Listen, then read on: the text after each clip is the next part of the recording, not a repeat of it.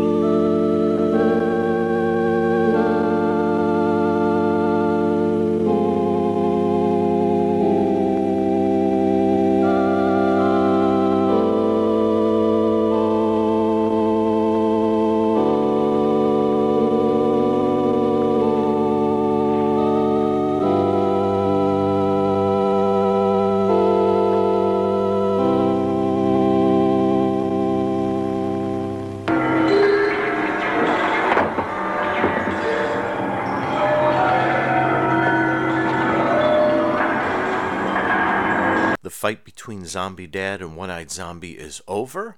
I applaud the attempts at visual storytelling, but I'm not 100% sure what I'm what is happening. So so the daughter is standing there and she's standing in the light whereas the zombies were in the darkness. That probably is symbolic of something or just happened to be how they were shooting it.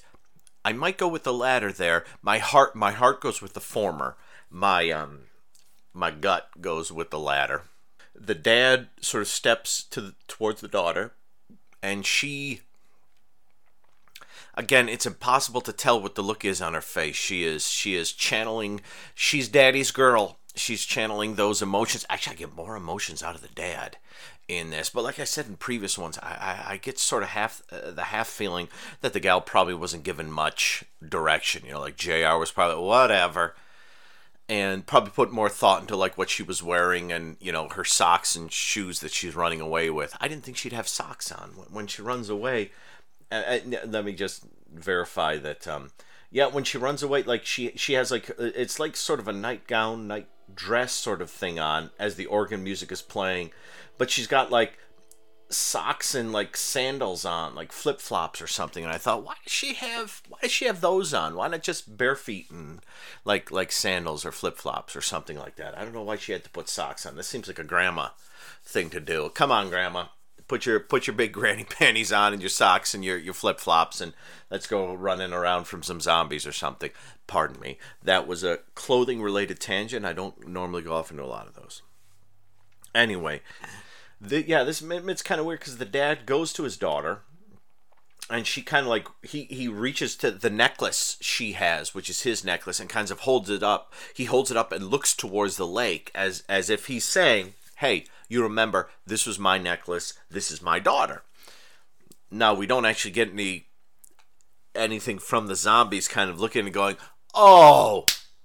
Ah, that was me slapping my head too hard.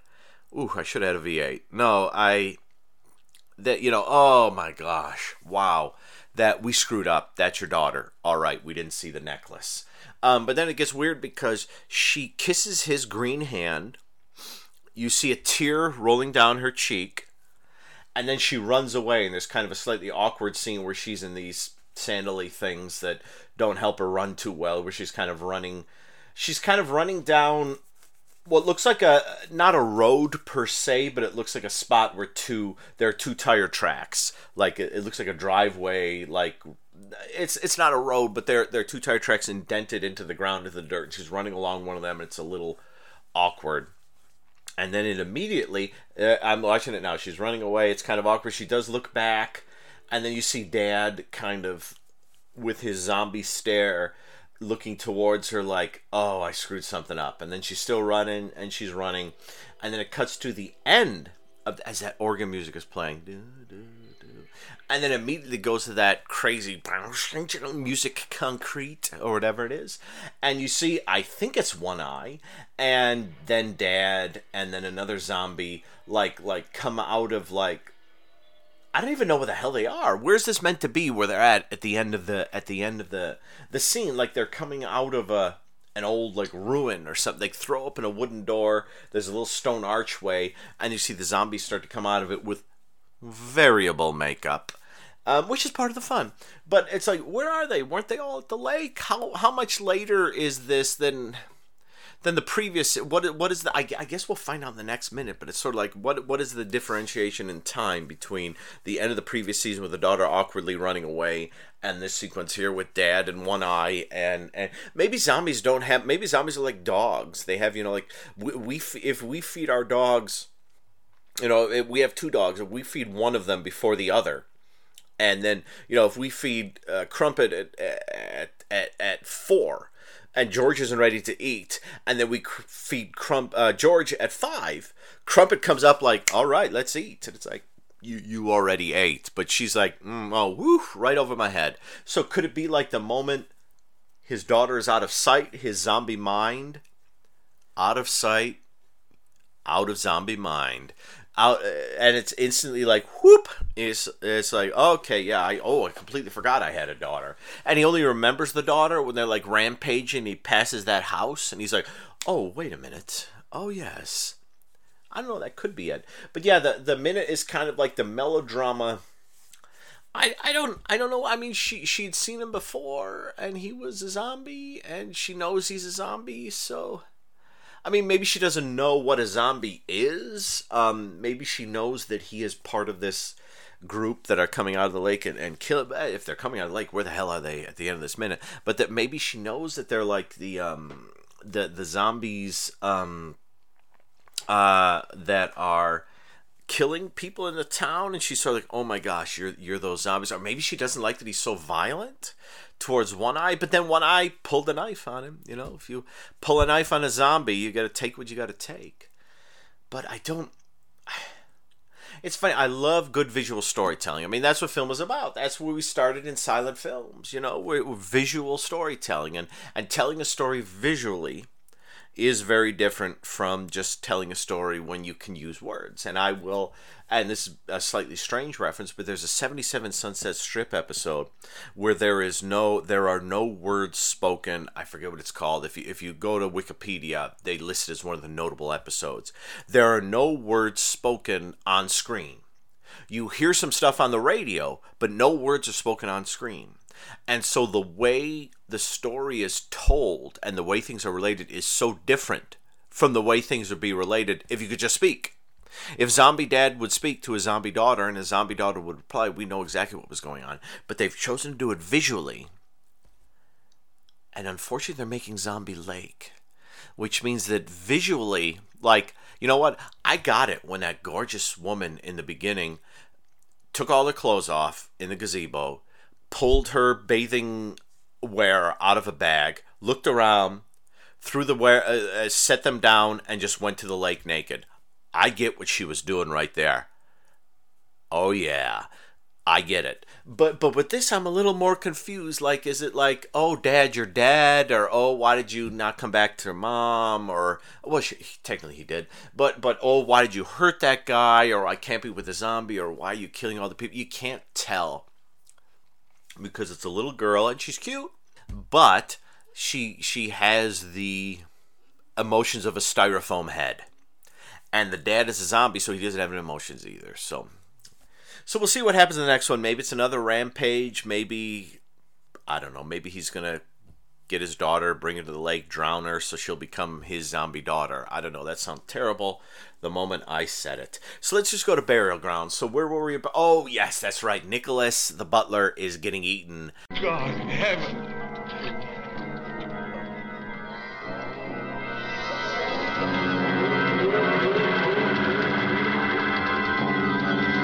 But that's Professor Ayers. He's a zombie too, then.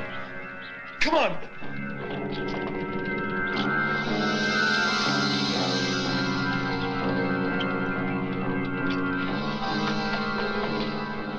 Come on, Evelyn. Let's get as far away as we can. Hurry!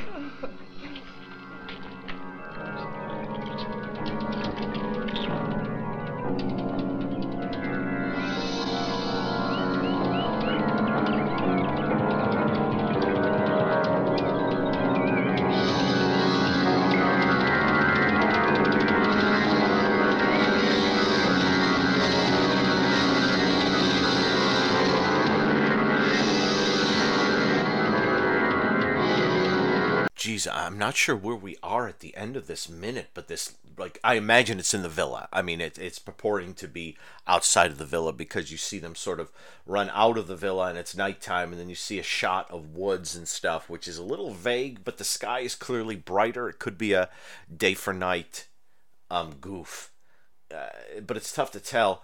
Um, I, I'd like to say that it's probably approaching daybreak maybe although it might not be but um this flippin' room we're in at the end of the minute look at it. The, the, look at the crazy tile on the floor and the pillars and the roof and it looks like a freaking sink in the back next to the door. I don't know what this room is but if this was in the villa then that villa has everything.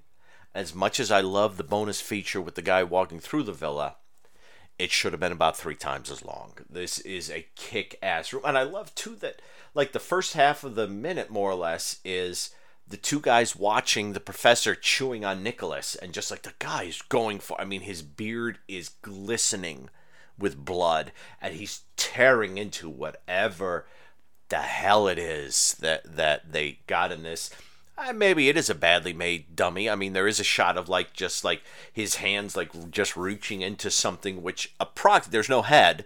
You don't see the head. It's it's cut off at like the the top of the chest, and so he's reaching to something which is approximating a human torso and pulling stuff out and um and I thought it was gross. I mean, I don't. Um, I love it. I, I love it to bits. Uh, but but it, it's funny. Like I, I said in the previous one, like that, like uh, some critics used to say that like oh pull pull guts out of a badly made zombie. Well, as I've said also, Herschell Gordon Lewis showed, especially in something like say Wizard of Gore or Gore Gore Girls or pretty much most of his gore films. I want to watch Jimmy the Boy Wonder again. Why can't Jimmy the Boy Wonder come out in Blu-ray?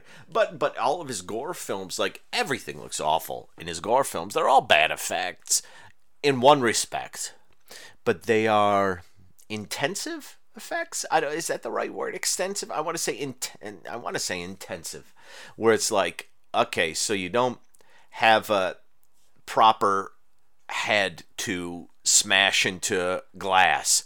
So do a dummy head and just make it so gross that you you can't not react to. I mean, look at Wizard of Gore. I mean, Wizard of Gore is a film that it's boring. I mean, there are bits of Wizard of Gore that are boring, and they're boring because Herschell Gordon Lewis would just point the camera at things and just let the actors act. And in some films, like I would say, again, Jimmy the Boy Wonder, um, uh, bits of this stuff will kill you. Uh, some of Gore Gore Girls, uh, you have more interesting stuff going on. But like Wizard of Gore, uh, when Montag isn't doing his thing and people are just talking, I, I remember sitting uh, just the first time I saw it, uh, probably 91, 92, just thinking it was interminable. I still do, although I own it on Blu ray. And I've actually bought it on Blu ray twice, so I can say that. I love it. I absolutely love it. I love Wizard of Gore. Please, it's it's cra- it's it's one of those films that is crazy and subversive and kind of meta, but I don't think any of that was meant. I think they were just like, how do we do uh, figure out another way to show lots of gore? Oh, like this. And I'm off on a tangent here because that's the kind of thing that happens because it's about the gore. It's it's just just talking about gore. Some folks sure got a strange idea of entertainment. Uh, little Jason lives there for you, and uh, I want to see that in the big screen. I that came out right before I was able to see those, so I saw seven on the big screen. I saw eight on the big screen. I saw nine on the big screen. I've since then seen one and four on the big screen, but I have not seen two, three, five, or six. Um, and I'm cheesed off all the way around that I haven't um, I haven't seen those. I, uh, but but yeah, gore is a gore is a weird thing in movies. The the realization that people want to see. It's one thing to go to your cannibal films and such with the animal cruelty, which I'm not going to get into here because that's not what's going on here. But it's one thing to see like a Mondo film or like Faces of Death. Oh my gosh, Oh, the guy who made Faces of Death, the first four, he just passed. Oh, I just watched Faces of Death um, on on the Blu-ray uh, about a week ago with his commentary. So much of that was faked. I I had no idea. I love the Faces of Death movies. They're just, I mean, they're they're pretty much mostly faked, and they're just trying to gross you out. I think the first one is a joy the second and third ones I haven't seen in ages, but I remember them being not as good, but that's where I started watching them. I remember the fourth being my favorite because it seemed like they just went for it. And now, faces of death, faces of death, faces of death all around you. Uh, Dr. Flellis, was it? Because you had Dr. Gross in the first three, and I want to say Dr. Flellis. I could be wrong there. Um, but but I love four because four just kind of goes for it and is like, let's not try to do big sort of epic or or like you know a man in an electric chair you know um, uh, the guy getting eaten by the alligator let's just go someone bungee jumps off a building and miscalculates and smashes their head against the ground you know someone goes into a junkyard and has a wheel rim of you know a car drop on the leg and suddenly they've got a severed leg and it's just um, I used to have. I wish they put out two, three, and four uh, on on Blu-ray too. Um, I, I fear if you want two, three, and four, you're gonna have to just take the old the DVDs or VHSs because one looks really good on the Blu-ray. Um, and I don't even know how I got to Faces of Death. Oh, we're still talking gore. We're talking how weird it is that people would, you know, it's at some point it was a well, people will watch actual gory things happening. Maybe we can have them watch fake gory things. And we, I guess, Grand Guignol. You know, you go back in the day, you go to a film like Dwain Esper's Maniac. You know, and you get these little weird, gory moments back in the day. Um, is Hexon, Hex Hexon, Hexon, Hex off, Hex. You know this the um the uh the the witchcraft movie that Criterion's about to release on Blu-ray. Did that did that have gore in it? I haven't seen that in ages it's funny to think that like this is something that entertains us. You know, a, a guy with a huge beard ripping guts out of a dummy and chewing on them. And yeah, and our gang gets away. Our gang gets away, and I guess they they wind up in this beautiful room. This uh, I don't know what this room is. I love the I love the fact that like it looks like it might be a strange like gazebo, but then there's that weird table thing in the corner and a door that door makes me think like this is is this a set? Are we finally on a set? I don't know. Maybe we'll find out in the next minute. I'm going to end this episode right here with Faces of Death, Faces of Death, Faces of Death all around you. Talk to you next time.